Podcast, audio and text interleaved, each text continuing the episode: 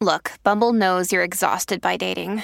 All the must not take yourself too seriously and 6 1 since that matters. And what do I even say other than hey? well, that's why they're introducing an all new Bumble with exciting features to make compatibility easier, starting the chat better, and dating safer. They've changed, so you don't have to. Download the new Bumble now.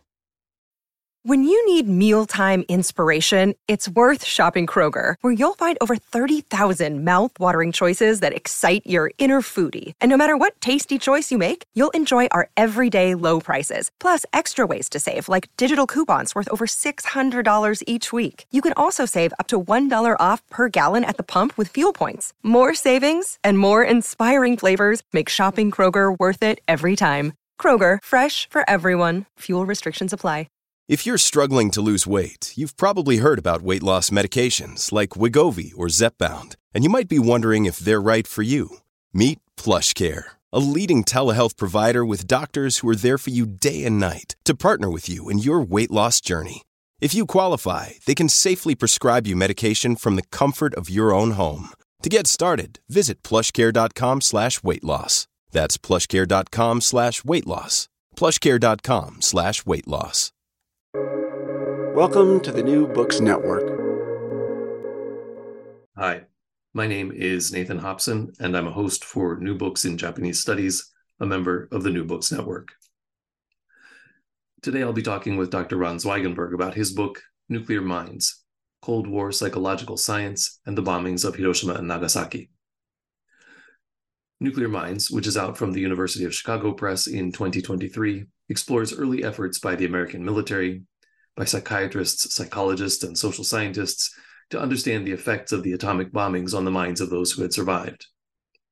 In positioning the book as a prehistory of PTSD, Zwigenberg draws attention to the historicity of the idea of psychological trauma before the concept was institutionalized in the DSM in 1980. Nuclear Minds shows that the ideological temperament of Cold War science and the gendered nature of scientific knowledge production versus psychological care were among the factors that led scientists and researchers to minimize, deny, or simply not register as meaningful the suffering of survivors. But also that without our contemporary concept of trauma, or even the category of survivor, the experience of the affected did not always clearly conform to our contemporary expectations. Okay, uh, Dr. Zwigenberg, welcome to the podcast. Uh, I know that this is a little bit of a surreal experience being on the other side of the mic for a change, uh, and uh, also uh, I think our many of our listeners know by now that we we we are more than Dr. Zwigenberg, Dr. Hopson uh, acquaintances. Um, so I'll, I'll, I'll be calling you Ran throughout. But um, I have a little bit of an idea about uh, uh how this book came about because uh, I was privileged to to be part of some of the early uh, talks about it. But I'd love it if you could tell your audience about uh, how this book project came about and how it fits into uh, what you've been doing sort of longer term in your career. Hi, Nathan. Thank you for having me. And again, uh, and yes, this is uh, it's a bit odd to be on the other side, uh, but fun as well. so, as you know, so so as you know, because you were there when I, when we did a postdoc after I finished my first book, Hiroshima book, and we were in post and I was in postdoc at Yale uh, when you were there as well. Uh, and uh, actually, I, there was one chapter I wrote on the, the Hiroshima book, the first one, Hiroshima. Uh, it's about the memory of Hiroshima, but memory culture, memories. It's a memory studies book, and there was one chapter there on uh, on uh, on PTSD, on post traumatic stress syndrome, and the origin of it in the research of uh, Robert J. Lifton. Um, Robert J. Lifton, uh, who's a Jewish American psychiatrist who visited Hiroshima in 1960. 1962, he met with Hiroshima psychologists and did research on Hiroshima survivors that led eventually, that's what I argue in the book, uh, well, both books, right? Uh, one of the, the main avenues through which uh, we have the category of PTSD. Lifton set on the committee that uh, categorize uh, that led to the insertion of PTSD into the DSM, the Diagnostic Statistic Manual, the manual of the American Psychiatric Association, which is the start, the official start of PTSD in 1980. Um, I wrote a chapter on it, uh, but I wasn't quite happy with the chapter as uh, we all are uh, when we write books. We're never quite done with anything we do. And I wanted to get more into what Japanese uh, psychologists did. Uh, there was one meeting that I also started this book with, um, on which I found ample uh, documentation from Lifton in his papers. He wrote a long letter to his le- to, to a friend about this, uh, where he talked about meeting a Japanese professor, uh, Hiroshima University professor Kubo Ichitoshi. And this meeting really fascinated me. Like I really wanted to be a fly on the wall because the meeting, Lifton himself said letter and then also in his memoir, this was kind of the start of his project. This is why he stayed in Hiroshima. This is why he did this. I didn't know much about Kubo, and I was very unhappy with this idea of, you know, Lifton as someone who's coming from outside, uh, an American coming to Hiroshima and basically, and again, that's not what nobody did. He wouldn't say he did it, showing the, na- the natives, big scare quotes, right, how to do it right. This is, I know I had a friend called the Karate Kid syndrome, right? Like Tom Cruise teaching the samurai how to be a good samurai, right? Like the white savior coming in and it's very, very, uh, I wasn't happy with this story, right? And this is not what happened. I'm not saying what happened, but it, it might look like this. So I went to look into uh, what Kubo Ichitoshi did and what the Japanese uh, psychiatrist uh, and psychologist did. And I thought I'll write an article, which I submitted to one of the most prestigious journals uh, in the field, but it didn't work out. Right, it, it, took a long time and a lot of revisions and a lot of back and forth, and then it didn't work out. And then I was like, "That, that's it. I tried, didn't work got rejected. But uh, so I put it aside, went and wrote another book uh, with Oleg Benesch about castles, something totally different. And just managed, just went back to this couple of years afterwards um, and started digging more, uh, digging more into Kubo Ichitoshi, wrote a couple of articles. Then I realized that there's something there, something more. Um, there is much more before the Kubo Ichitoshi meeting in 19, 1962 that uh, needs to be looked at because there is something about this uh, that didn't quite work for me. It wasn't what I was hoping or expecting to see, and you know, this curiosity, this uh, interest in how did people talk about mental damage, right? Before we had the categories that we have now, this is what really kind of the big drive that led me to write this book, really trying to look at um, and I know I'm kind of jumping the gun because it's your first question. Like, what's the pre prehistory of PTSD, right? Yeah, no. I, so this is uh, thank you for setting up the question, right? Because you you've uh, the way you sort of laid this out in the book is on the one hand, it is a prehistory of of PTSD, right? And you started to talk a little bit about how Lifton uh, is, you know, proximally uh, very involved with creating that as a psychiatric um, defined syndrome. But at the same time you know the the book actually isn't about that part of the story so much as about what leads up to his meeting uh, with Kubo in 1962 um, so yeah, I mean, if you want to talk a little bit more about the prehistory of P- PTSD part, that's fine. Uh, if not, we can go into um, some of the arguments that you're laying out in your introduction uh, about uh, what leads up to that 1962 meeting and sort of what's happening between 1945 and 1962 when there isn't really uh, that you know a, a well-defined way of thinking about trauma as the framework for thinking about uh, uh, what happened you know the, the victim versus survivor versus trauma all these different ideas that we have now about how to define um, what happened in hiroshima nagasaki eh, not not least but in other places as well.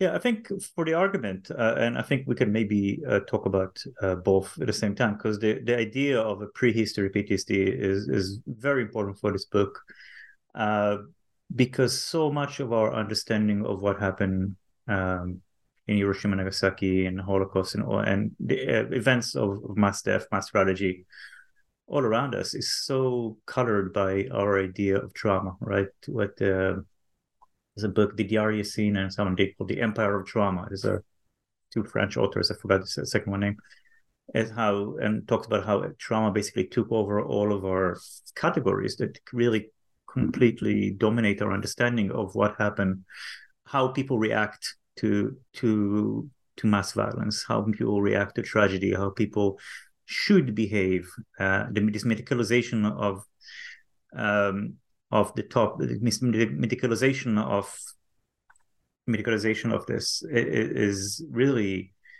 overwhelming to an extent that if I tell people that something like that, and that's one of my main arguments, people weren't traumatized per se, right?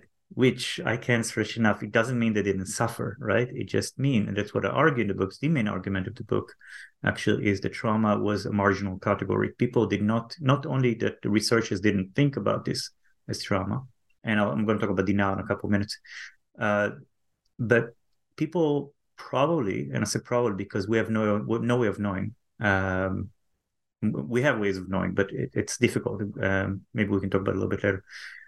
Uh, didn't experience it as trauma. Uh, uh, what you have with trauma is what the philosopher of science Ian Hacking Hacking said called a looping effect. Uh, which means once you have new categories, you have new ways of experiencing, right? So before categories exist, people didn't experience it the same way, right? So if we say that people were traumatized by what happened in 1945, we basically project our own understanding. As Svenja Goltermann, who's a historian of, of medicine, German historian of medicine, um, who wrote a very, uh, very important book on the reactions of Wehrmacht of, of German soldiers World War II, and she went to look in the case files and she couldn't find trauma. And she said, using trauma is basically putting the very diverse and very different reaction of people at that time into a straight maybe she quotes something but into a straitjacket of of it's kind of of of diagnostical history and this was also my experience i went back into the files. I went back into the research uh, into what happened before 1945, right? And I couldn't find trauma.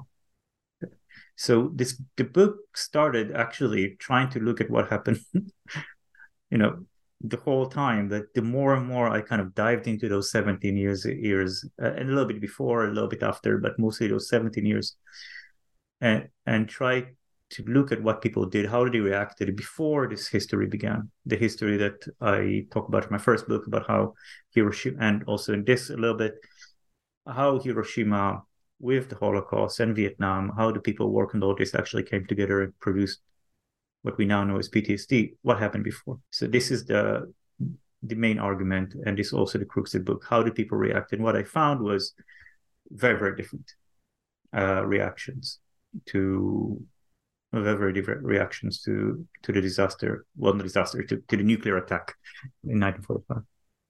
Yeah, I think I think this is uh, you know worth emphasizing um, that you're you're sort of intervening against a kind of um, you know perhaps unwitting but a sort of presentism right? A, sense that well people you know that that failure to understand that people in the past were different right? That you know the past is a different country if you want to you know is a foreign country or whatever. But that it's you know it, it it's interesting because it seemed to me that this is part of you know that looping effect that you described is part of a more general sense um, about uh, uh, genesis amnesia right? That you you sort of pass a point of no return at which it's impossible to fully recover the the sort of the sense memory um, the the interior emic experience of what it was like before we had a new way to talk about things a new way to experience things. Um, and so in that sense i think that the, you know it's a it's a book that speaks you know with a single case study about ptsd and trauma to a much larger set of historical phenomena and things that we struggle with as historians as well of thinking course. about that yeah. I mean you can say the same thing about feminist history about history of a point of view of, of minorities and race uh, before we had our racial theories. I'm not saying at all. And I can again, I'm the same way that I'm not saying people didn't suffer. Of course, people suffered. Of course, people. If you talk about race and and discrimination on gender, of course, people felt, of course, uh, you know, discrimination and those things that we use our categories now to look at the past. doesn't mean phenomena did not exist, but they were different. People experienced them different. People had different expectations, and um, different expectations. And as historians, we have to be very, very careful and sensitive to this. Uh, like one example that also bring the book, but also from my personal experience, I, bring um, that's more about being a survivor, but but also about trauma. Uh, I bring a quote from a Holocaust survivor, a second generation, like someone whose whose parents was were Holocaust survivors. I, I, again, I forgot the name. Um, it's an introduction, I think. Um, and she said, "My parents weren't traumatized. They weren't. They weren't survivors per se. Everybody around them, they had a tough time, and it was over, and that's it. Everybody suffered. Everybody. No, they didn't think about themselves survivors. They didn't think about themselves as special. Everybody around them, and I saw the same thing in my own family. Uh, you know, my grandparents, Holocaust survivors. Uh, I grew up with them, and uh, no one ever. We didn't have this. Also, when we were younger, I don't think we had the, the language, right? I don't think we, we didn't go to our school counselor and talked about, uh, a, you know, trauma or ADHD or any of those things, right? So it's coming from this place of you know trying to talk about people in the terms that they're used at the time in their own terms in a way. So and again, something I still struggle and I do write about trauma here. I do call it nuclear trauma, but I, I and this is something also uh, Paul Lerner, a lot of people write about uh, about trauma, say that trauma, you have to be very, very careful with your application of this. Um, yeah, so if they didn't use trauma, what did they use, right? So maybe I mean, this is, if we can go beyond like why, what did they use? And what I did find is that there's a whole range of categories that they uh, they were used, uh, but I kind of reused. But what really kind of bring those all of those categories and ways of looking at it together is the issue that psychology researchers, by and large, were not concerned with the victims, right? So um, I make a couple of arguments in the book, right? the trauma is one of them, right? So we can move beyond. And like the second one is that if you look, and this is why I'm doing it at 17 years, if you look at beyond trauma, what you find is that the Kubo Lifton meeting was not by far the first time that people from the US and Japanese researchers met in Hiroshima, right? The first meeting of psychological researchers, uh, and I say it in psycho- not just psychologists, because psychology, psychiatrists, sociologists, people use psychological categories, right? Uh, was almost immediately after the bomb, the first time that they came to Hiroshima. And I found there's this surreal scene in, in November, December 1945, a couple weeks after the bomb, where you have researchers with the United States Strategic Bombing Survey, USSBS, running around Hiroshima in jeeps with clipboards, asking people how they felt about the bomb it's utterly surreal to to you have photographs and uh, you, these passages in the book. It's completely bizarre. It still blows my mind, really. I mean, one of those people we're going to talk about later, Scotty Matsumoto was there. Like, I really got. I mean, I talked to his family. I got his papers. I, I read uh, his reports and, and, and letters, and, and I just again, the past is out of country. Like, it is it's a cliche, but you really, really don't understand how it made sense. You know, you drop a weapon of mass destruction on a city, and then you walk around ask people how they felt about it. so this is kind of like the second kind of point here, right? Of, of like it really got me into this. Like, how was it possible? So to go back to the argument, right? It's possible because you can think about the bombing of Hiroshima and Nagasaki in isolation from the longer history of bombing civilians. Okay. And the reason I'm saying it is because if you look at the psychological research on the bombing, you'll see the psychological research was not about dealing with the victim and healing the victim of bombing, but from the American, British, German, the bombing side, right? Trying to help the bombers do a better job with destroying the psychological defenses of the victims. And this was my blind spot before because I went out and looked for psychological research on on hibakusha, on survivors, right? Hibakusha is uh, the way the, in Japanese uh, survivors of the right? Couldn't find anything. I mean, I found a couple of things, uh, and we can we talk about later, but not as much as I was expecting, right? But if you try to look at what people did on the other side, right, and you see there's a longer trajectory of psychologists and researchers working with air forces, and this is not just the US, but most of the US, because the US was in the scientification of, of this as is an Anglo-American uh, scientific of bombing and, and, bombing research, not just psychology, also with like the invention of napalm and using math uh, and computers, uh, computerized models uh, to calculate bomb tonnage and stuff like this. I mean, um, you know, David Fedman, Cary Karacas do a really good work on this uh, in their new book. Um, it's it's really an Anglo-American thing, and there I found the researchers. There there I found this research. And this is why it makes sense for them to ask those questions on Hiroshima, because what they were after is trying to see if we did a good job. If did we really break the morale of those people? Did the bombing work? Right. And there you found this, you found uh, almost most of the research before 1962. Yeah, I mean, I think to, to be fair to you here, I think there's no reason you could have really expected to be expected to to have gone looking for a, a you know customer satisfaction survey about the atomic bombing. That wouldn't have been the the intuitive uh, place to go looking for something the first time around. So it is sort of interesting that that's you know in a sense. Um, it, I mean, the customers are not the people who were bombed, but they're the ones who are being surveyed. The customers are, as you you know point out the bombers. Um, but there's this sort of satis you know there's this sort of survey that's going on which is really um, yeah it's it's entirely surprising.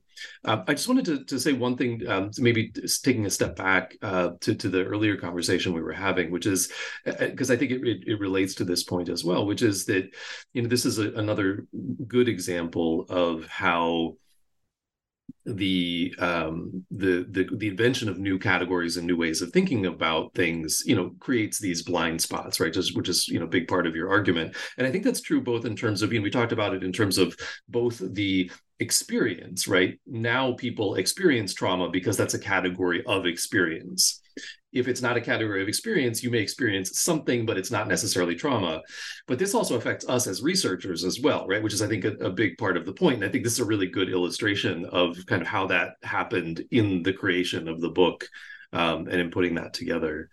Yeah, and and especially, sorry if I can just jump in, like especially with stuff like this, when this is so emotionally, you know, you ex you experience it in such an emotionally almost paralyzing way, right? You you it really leads you away from any kind of like rational you know you expect that you know people react in a certain way because it's how you react right when you read accounts of of you know of death and suffering and it just it's the emotion the, as you as a researcher right it, it's really throw you throw you out in a way. I think it's much. It's in a way it's, it's the nature of the material kind of explain why a lot of people you know feel like this. That there's no way. There's they're kind of like they're going to be they do kind of disservice to the victims in a way by by not thinking about it as trauma and as suffering in a way we do. Yeah, so we've been talking very much about um, sort of the first set of arguments that the book is making, um, and I want to make sure that we talk a little bit about the second set, which you, have alluded to, um, and that's talking about these sort of questions of objectivity and advocacy, um, care and inequity that are part of the uh, the the both the experience of bombing and of being bombed and of then researching both sort of primary research the kind of things we were talking about with the clipboards and all and then you know thinking about it later. So you have you, you lay out a second set of arguments that really relates to that part of it. Um, could you go through that uh, that part of the book for us just a little bit here before we jump into some of the chapters?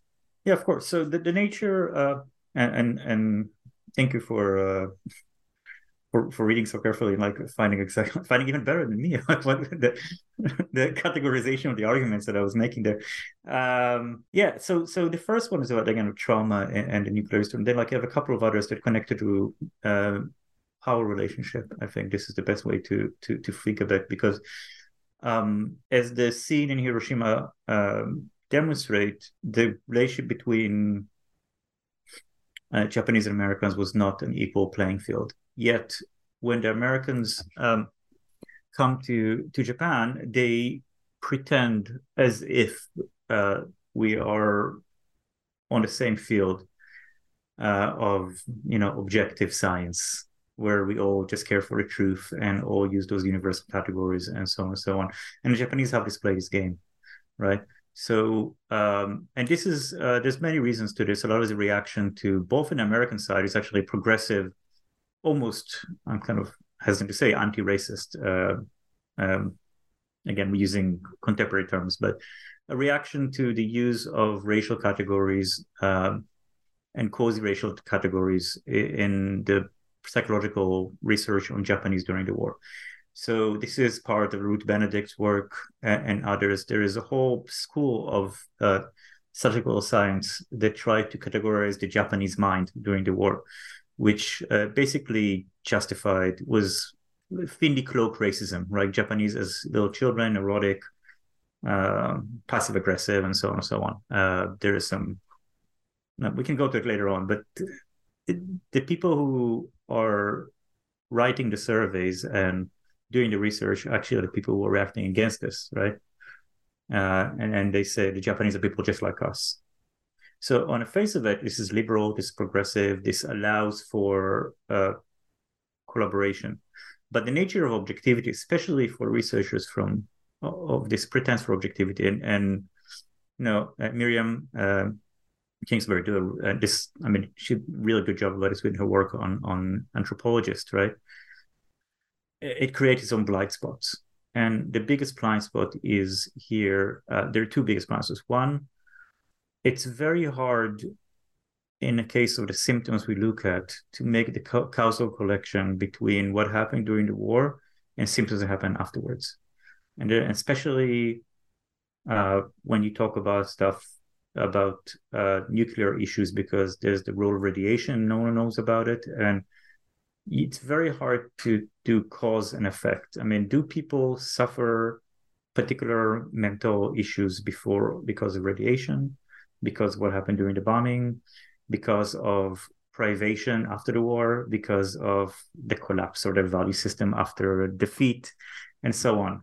If you objectivity can be a very good way to dismiss this, right? Right. If and this would happen both in Hiroshima and also in the Holocaust case. In the Holocaust case, you have German researchers looking at Jewish survivors and say, look, the guy was uh, had mental issues before the war. He's had mental issues now. Uh, there's no reason, objectively, to say that the war and the camps and Auschwitz had anything to do with this, right? And uh, Dagmar Herzog and many other people uh, did very good work on sh- show how German researchers use the category of objectivity to deny patient suffering. And the, and in here you have it uh, also you have the same kind of operation, uh, not out of malice, but uh, in many ways, but also just because people, um, Japanese researchers, want to integrate itself into this world of objective universal science, and want to look at at uh, patient suffering objective, objectively. So the role of objectivity is is one thing, right? And this also lead to another issue of blind spot, which is the the lack of transcultural psychology. Something I expected to find was the Japanese would look at and think about trauma as because the same way you can think about trauma through time, uh, you can also think through cultures, right? Different cultures react differently to disaster, and um, I expecting Japanese researchers to be much more sensitive to this, but I couldn't find anything about this, right? There is work at the time. Uh, Hari Wu uh, did really good work on transcultural psychology in the, in the WHO. People are doing it at the time. It's not it doesn't exist, but the Japanese don't do that. Why? Again, objectivity, power relations. Uh, and in Japanese case, also a reaction to Japanese psychology and psychiatry during the war. talk about Yamato Damashii, and we Japanese cannot have uh, shell shock because we have a superior Yamato spirit and so on and so on, right? The last set of uh, blind spots uh, or is gender. That's like power relationship is gender, and I argued that, and this is a point made much better than me by Yumi Kim. I did, I wish I read her book, uh, which just just won the Fairbank Prize, right? Um, Madness in the Family. Uh, that psychiatric care was gendered in Japan. Um, and we kind of made the argument at the same time, uh, which um, which is kind of uh, it's kind of it's kind of neat. I like it that you know kind of same same ideas are kind of if you look at the um, at what happened in those years, research was done by men, right? But care was done by women, right? uh, that even though you know women are not part of the psychiatric psychology war world, right? They're still the one who are dealing with the day to day, right? Either at the home, and this is what uh, Yumi Kim is saying, right? Madness in the Family talks about a home, um, or in the community, or in this case, the people I did look at are social social um, social workers, um, right?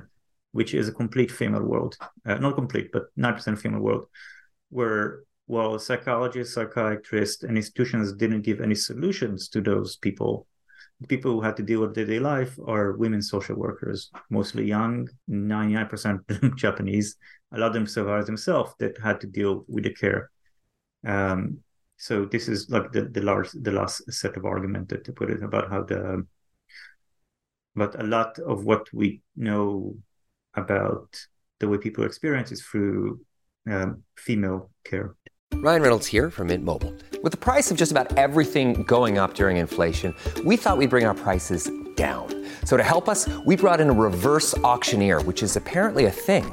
Mint Mobile unlimited premium wireless. Ready to get 30, 30, bit to get 30, bit to get 20, 20, 20, bit to get 20, 20, bit to get 15, 15, 15, 15 just 15 bucks a month. So, Give it a try at mintmobile.com/switch. slash $45 up front for 3 months plus taxes and fees. Promo rate for new customers for limited time. Unlimited more than 40 gigabytes per month slows. Full terms at mintmobile.com.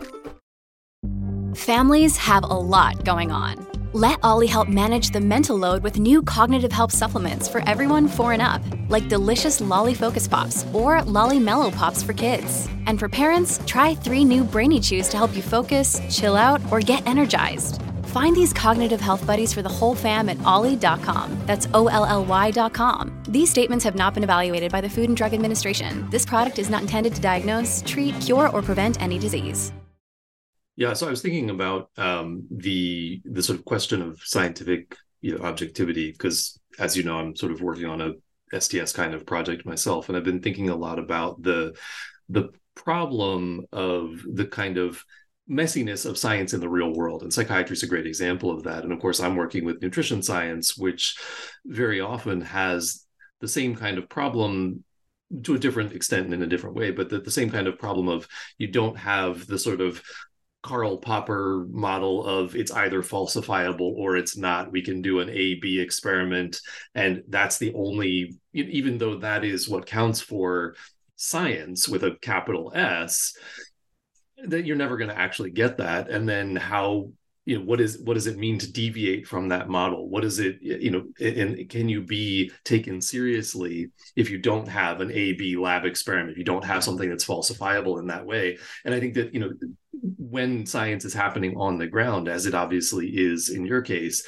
that that's you know a, a really interesting problem that i think all science has um, but especially when it's happening on the ground uh, as it was uh, for all of the characters who are involved in your book. And i thought it was again really interesting that not only do you have that element, but then you also have the separate problem of um, these gendered uh, domains of what counts as science and then what counts as well care obviously can't be science even if you could scientize care which is a whole separate sort of yeah. know, set of issues right sure, yeah. So I want to uh, I want to make sure we have plenty of time to, to talk about the the chapters of the book, um, which are roughly divided into two parts. Um, and the first half, roughly, of the book focuses on the developments in the U.S. Um, in and around psychology and psychiatry up to the time of Lifton's visit to Hiroshima and his meeting with uh, Kubo in 1962. And the second part shifts mostly to the developments uh, in Japan. Uh, and so I want to ask you about it's a little bit of a long passage, and, and I'm going to quote it here, but I want to ask you to sort of unpack this um, passage in the book, which to me is kind of the crux. So you're commenting on Lifton's assertion that, quote, no one had attempted a comprehensive psychological study of what had occurred in Hiroshima prior to 1962. And in response to that, you write, and I'm just this is here's that long passage. Lifton was not simply uninformed.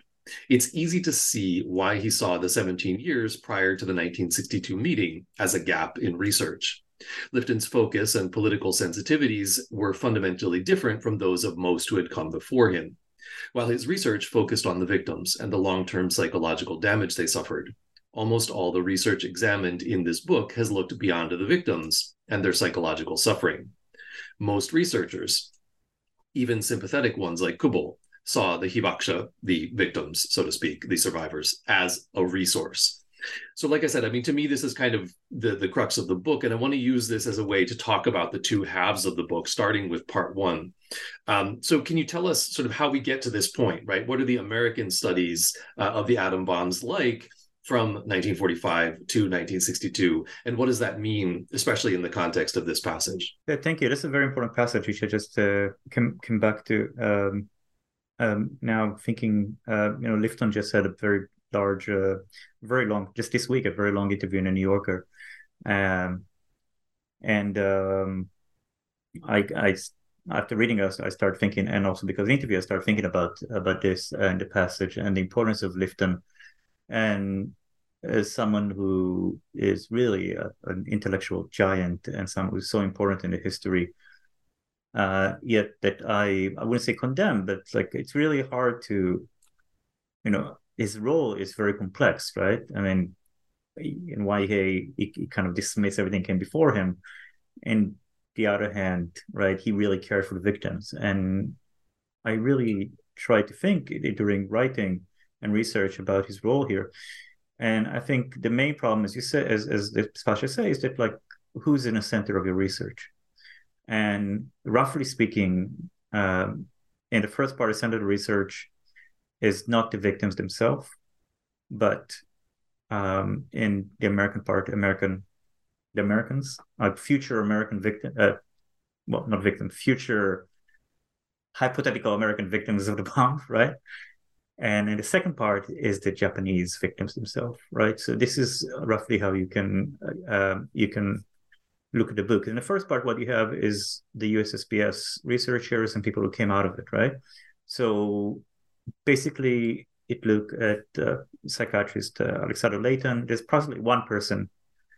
You know, you also notice all of them are men until I get to the last part when I talk about social workers. But uh, there's Alexander Leighton is an American psychiatrist. Then I look at Irving Janis, who is an American psychologist. Um, and, and, I look at the uh, Brock Chisholm, a Canadian psychiatrist. I look at all those men that dealt with with uh, dealt with nuclear research. And what I see that they think about Hiroshima is a way to think about what's going to happen in America now that the Cold War is starting, and how can we can utilize the experience in Hiroshima in order to either prevent the next war or prevent our people to suffer what people in Hiroshima suffered, right? Which is not a bad thing, but it kind of leaves Hiroshima behind what kind of amazed me, and this is also why I couldn't find stuff about Hibakusha, that those people, most of them, after the first round of, of research in 1945, no one comes back to Hiroshima. really. No one comes back. No one no one go and do research in Hiroshima, but they all use this initial research and uh, various other things like the work of John Hersey and and, and others, uh, other testimonies that came out of there, uh, to think about how the next war is going to look like. A lot of those people, not a lot, all of them are military men. All of them are connected to the military industrial complex, military academic complex, oh, right? Uh, you know, Irving Janis worked for the Rand Corporation, Leighton, who uh, was in Columbia and Harvard later on. He actually comes from internment camps. Internment camps is a whole other story here uh, uh, that we can go into, but it's this is basically the prehistory of prehistory. Like Leighton and the Japanese American researchers that were uh, in Hiroshima, we're going to talk about in the second part, uh, came from internment camps. And they think about the Hibakusha experience again as a way to prevent what happened. So, on one hand, you have peace activists, people who think about it as, as on a social level, right? And then the other hand, you have people think about individual level, but not think about how to heal the trauma of the survivors, but how to prevent the trauma. And here, a person named Irving Janis was uh, was kind of fascinating, fascinating work, especially if you think go back to our conversation about trauma before.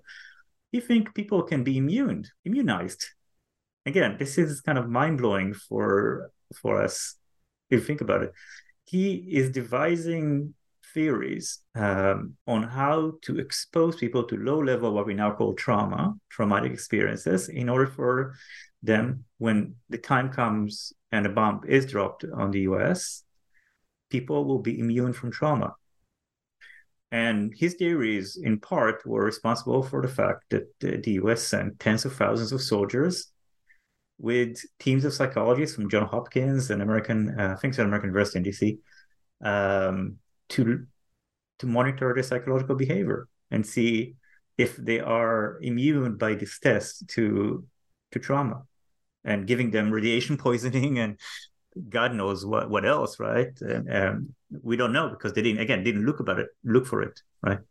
Uh, in order to immune from trauma. So this is you know again a completely different mindset which you don't expect to find. This is the first part. The second part, which we can uh, talk in more detail a bit, I guess, later, is about people who were on the ground and people who did care for, um, did care uh, literally, either cared for research or put uh, for uh, for victims, put victims um, in a center of their study. And this is the Japanese researchers, Kubo Yoshitoshi and Konuma Masaho from Hiroshima University, and Japanese American sociologist who is in a much more complex situation uh, Matsumoto, uh, Scotty Matsumoto, a Japanese American, who was a medical sociologist who was in, in Hiroshima in an American institution called the ABCC, an American uh, the Atomic Bomb Casualty Commission, whose job is to work with survivors and make sure that they will come and cooperate with American research. So he has a very complex kind of position here. Uh, and he's very complex and fascinating character. But he, he's he's in the second part. He's the Hiroshima part, even though he's American, right? Uh, but because he's Japanese American, he and he's on the ground. This is why he's he's in a second part there.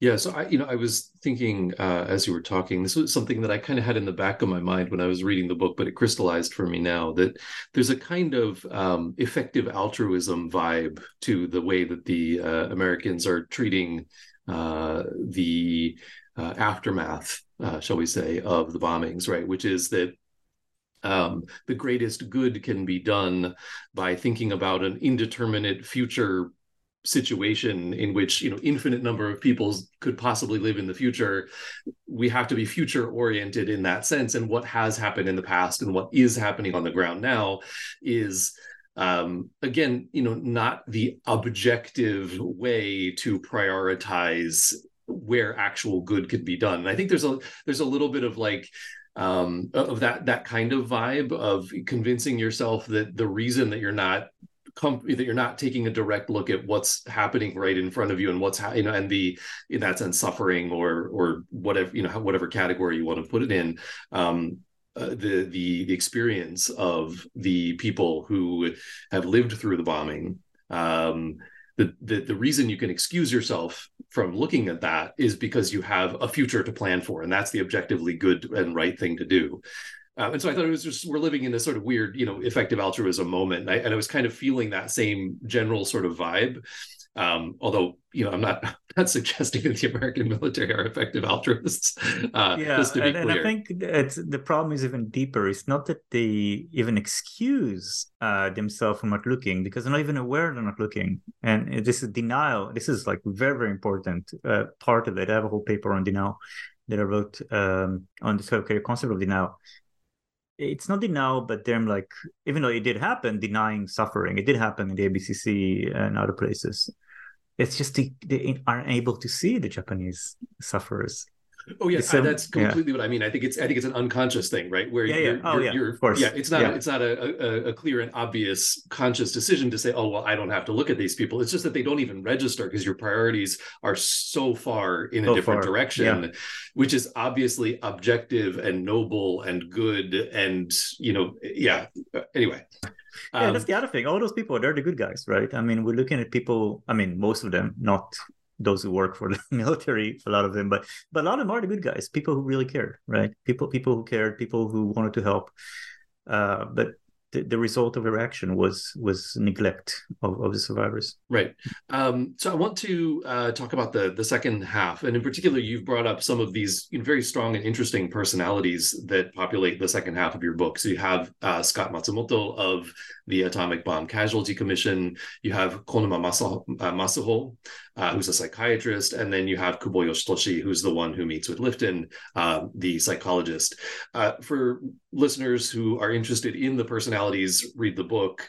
Um, for reasons of of length uh, and you know to stay a little bit concise here, um, I want to focus on how those three people represent different approaches to thinking about and dealing with the aftermath and after effects of the atomic bombing, how they overlap, how how they diverge, um, because I think this is really the, the, the the point that you're trying to get across by having um, a, a, chapter that relatively focuses on each of them. Yeah, I mean, I would love to talk about Kunu Masao uh, Shunga collection that I found in the archives.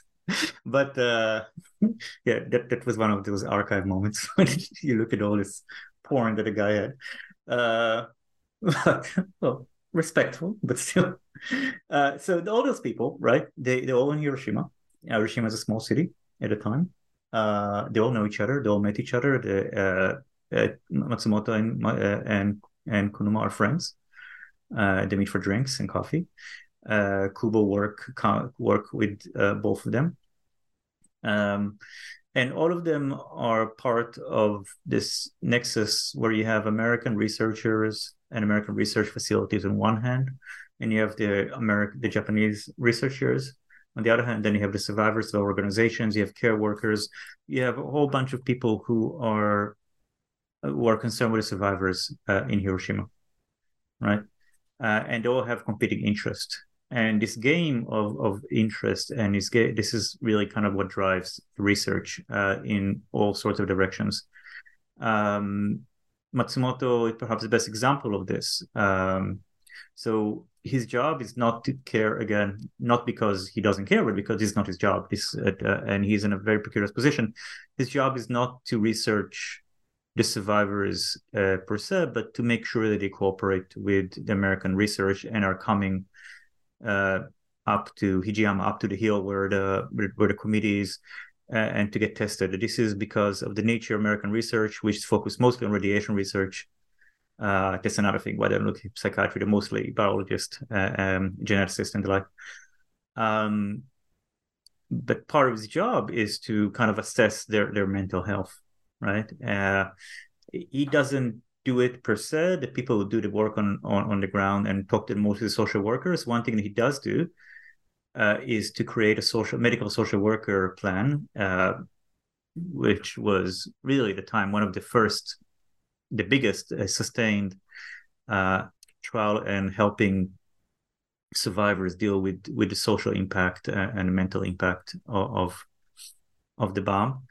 Uh, but again, those people are also in precarious position. Both Matsumoto, being a Japanese American researcher in a mostly white white um, institute, um, in the 50s, right? Uh, and the women workers that work with him, they're in this position where they it's hard for them to uh, to to acknowledge survivor suffering uh, in a way that we would expect them to. And whether they did or not, again, it's an open question again because we're blinded by by as we said before by our own cutters what they should do. And I don't want to condemn them or anyone here for failing to see that. Again this is me being the historian right? They weren't they just saw what their position conditioned to right? So matsumoto really is concerned with bringing them in rather than healing them. Um, kodama aki the main social worker i'm looking at uh, japanese survivors them, herself have this like uh, kind of uh, how, how do you say it like I don't know, I just the word escaping me English, tough motherhood, like tough uh, tough love, right?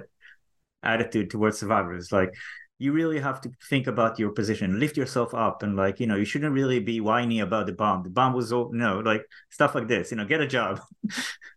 she's she's being really uh, on the face of it almost almost cruel to, to people, right? But but she see it as you say altruism, right she see it as a way to help them. Uh, but also because her job is to get them out of the house and into the research institute um, and um, and and this this is kind of one set of people, right? And then you have uh, Konuma, who is not active politically, who's not active socially, unlike Kubo. Uh, he cares for the science, and here uh, I I argue he's much more affected by the German tradition of medicine that is very hostile to psychology. He keeps looking for somatic explanation. He's also coming from the military, and Japanese military was notoriously hostile uh, to to psychiatric uh, psychological explanation of suffering. Uh, Nakamura Eri did really good job on this. Um, um, he just again he can't see it. He he, he looks for he, he doesn't look for for suffering the way we look for it, right? He, he's looking for like brain lesion and head trauma and stuff like this. And then the third president, Kubo Yoshitoshi, um, he's concerned with survivors uh, as, and again, he's concerned with survivors per se, but as a way to promote agenda of peace and reconciliation with the U.S. and anti-nuclear later on. So he concerned about their voices in order people hear their voices, that they tell their stories. Interestingly, not they telling the story, but telling them through the prism of science, of his prism, objective prism, in order to impact public opinion in Japan and America to promote peace.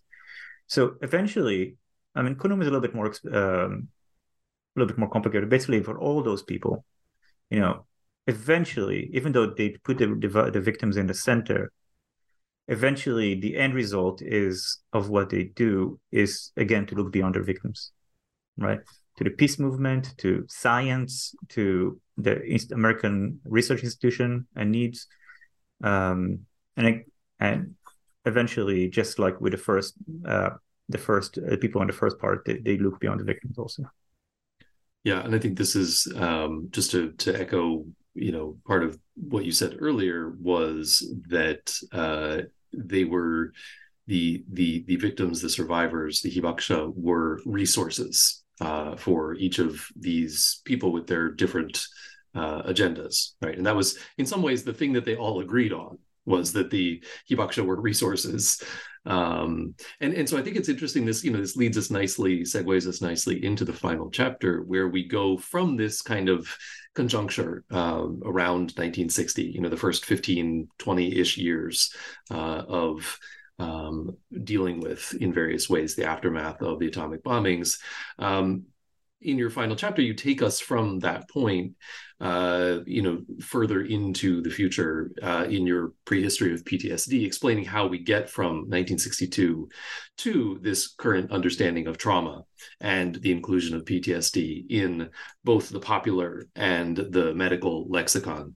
So, how does that post 1962 history diverge from the way that scientists, uh, you know, Kubo Konuma, all these people saw their mission vis-a-vis the bombs, um, vis-a-vis the hibakusha, and vis-a-vis society or their individual disciplines, etc. Okay, so uh, before I get to post 62, I just want to also mention that uh, in the last chapters uh, that I mentioned, there's another component that uh, I have, which kind of built on what I did in my first book, which is to look beyond Japan and America as one thing that uh, you know, this kind of something happen in our field with people at least are trained in the US as a matter of language, mostly look at Japan and America, right? And I wasn't happy with this. Uh, I have other languages, I have other, tra- other, I'm training other things.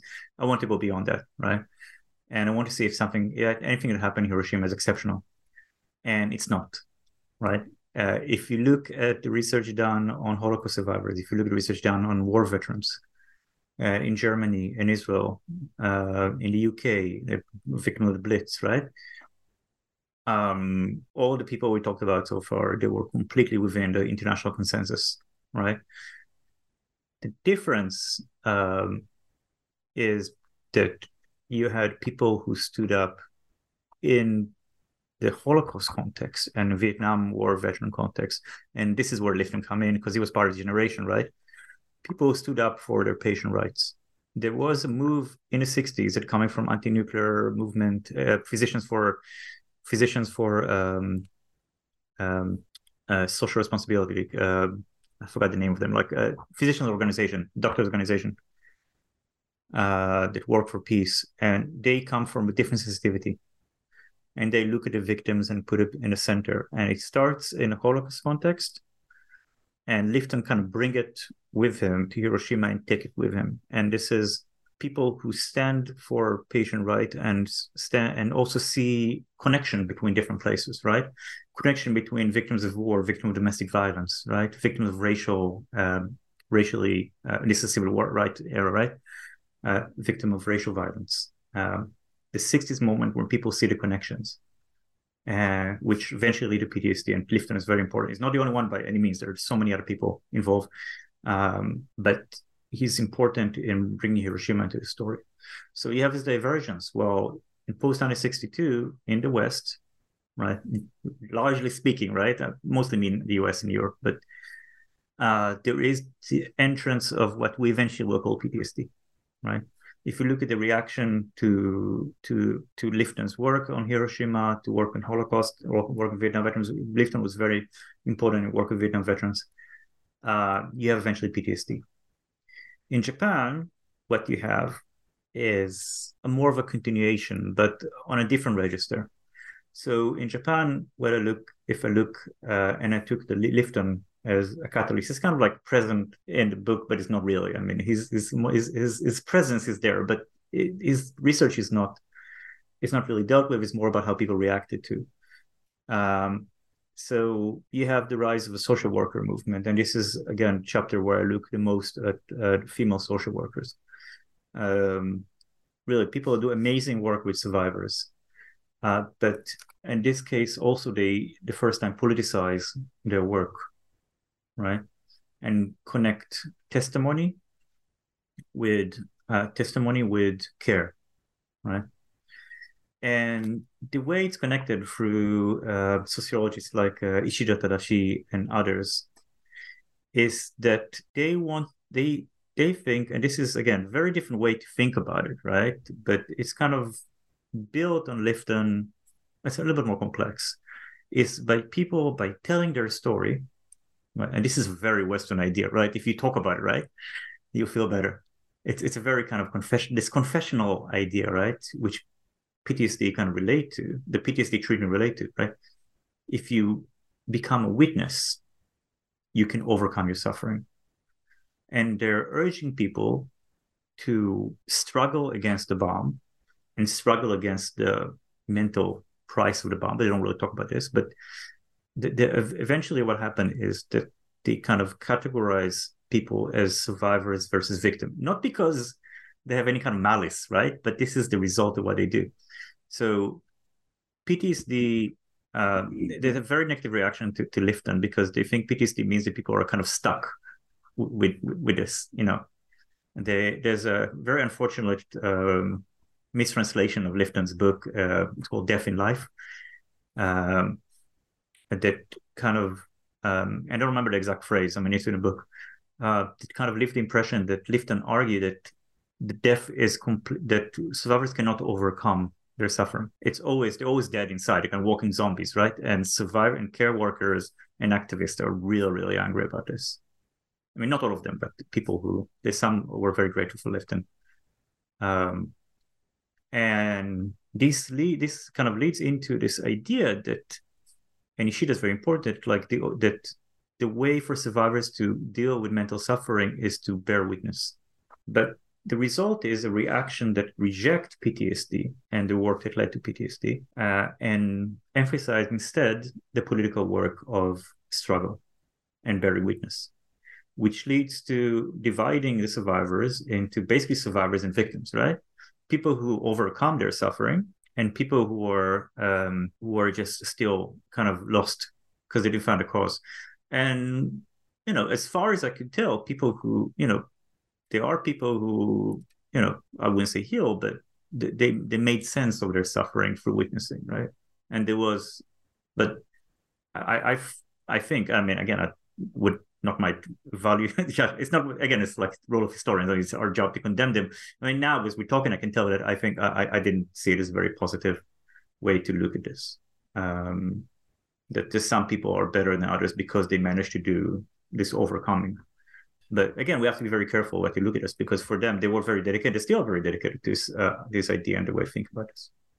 Yeah, and I think also this uh, touches on a conversation that you and I have have had in the past about thinking about the uh, you know how we do history in terms of who leaves behind their voices, right? You know, what what sources do we have as historians? And and I'm clearly in that um, you know very uh, uh, overgeneralized dichotomy that you were just talking about between you know the survivor versus victim, um, the survivor engaged in finding purpose, engaged in political struggle, et cetera, is going to be the person who leaves behind their voice for us to uh, analyze as historians, whereas the so-called victim very often um, is left out of that. And I think that's also part of you know this overall problem of the kind of value judgments that history, if not historians, end up passing on the objects of our uh, of, of, our research um, for reasons that are you know in in some ways